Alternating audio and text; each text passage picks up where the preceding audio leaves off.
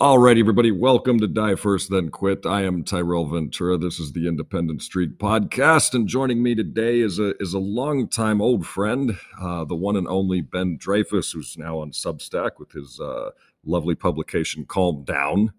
Uh, love the title. And uh, how are you doing, Ben? What's how, how's the world treating you right now? Thank you for coming on.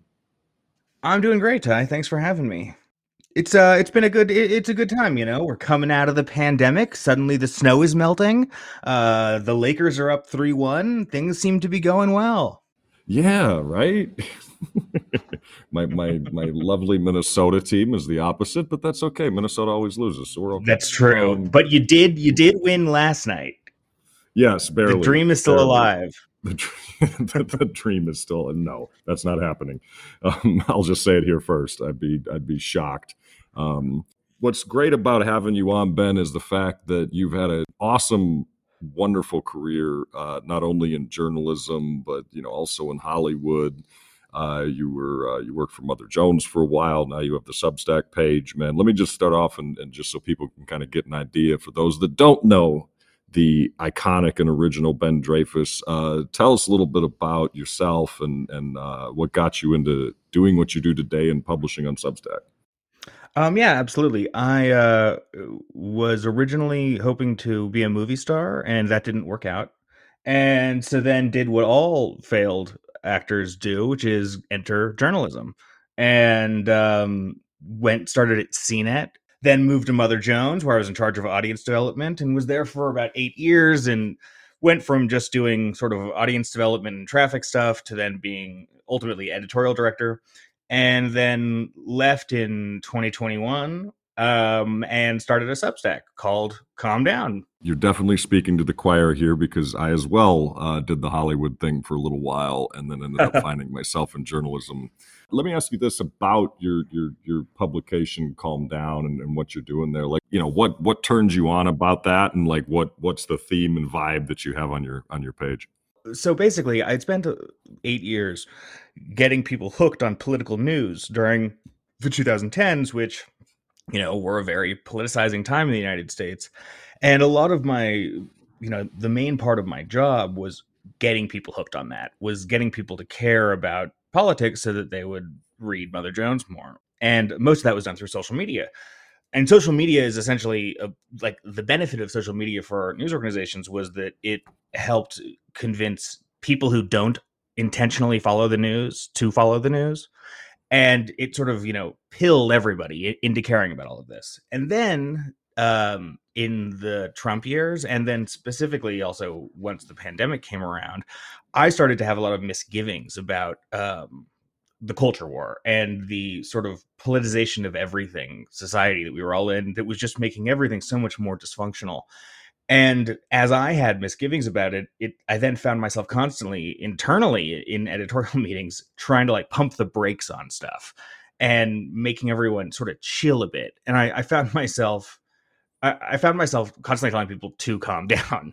um, and uh, the original name of the substack was good faith which was based on the idea that everybody assumes that everyone they meet online is actually acting in bad faith.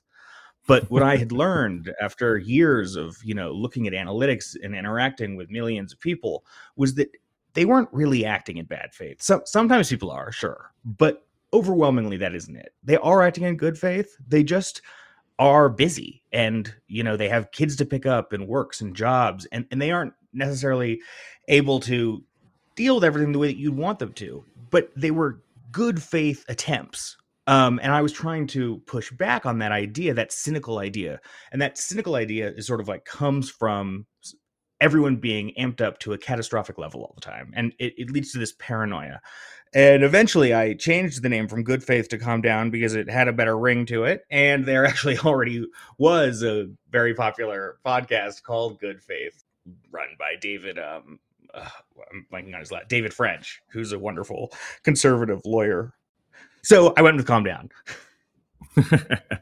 you know, there's like so much there that you just mentioned that I, I just is like tantalizing to my brain to dig into with you. Just namely, number one, one could call you the expert on, uh, or at least Mother Jones hired you to be an expert on on understanding no, you can call me an expert. You can. Okay, I can call you an expert. All right, you expert. Yeah, yeah. um, uh, but let, let me ask you this: Where do you think this cynicism really came from? I mean, is it just exclusive to like everybody who's gone online at some point or used social media at some point has dealt with the trolls and dealt with all that kind of thing? But even on that surface level, where do you think this weird cynicism is that's taken over this country? Is it a new thing, or is it something that we've just kind of are seeing amplified because we have a new form of technology.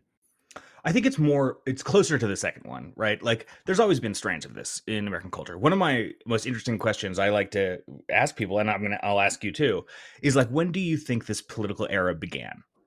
And like there's a lot of different answers I've gotten over the years, you know. Some people will say just, you know, Trump. Trump Trump started it. Um, but you can go further back and say it's a sort of a social media era that kind of begins with um, Obama, who was the first one to sort of be able to get into that. Or you can go even further back and say, you know, the war in Iraq. That that was kind of a huge moment for our generation.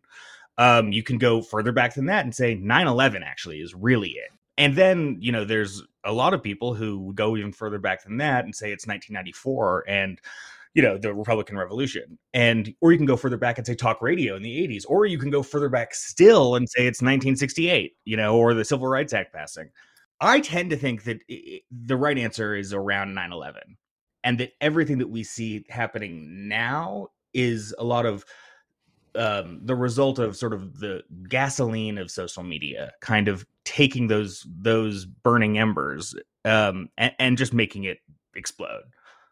But I was, but I'm wondering, what do you think? To hear the rest of this podcast, plus a whole lot more of exclusive content, all related to the one and only Governor Jesse the Body Ventura, please subscribe to Die First, Then Quit.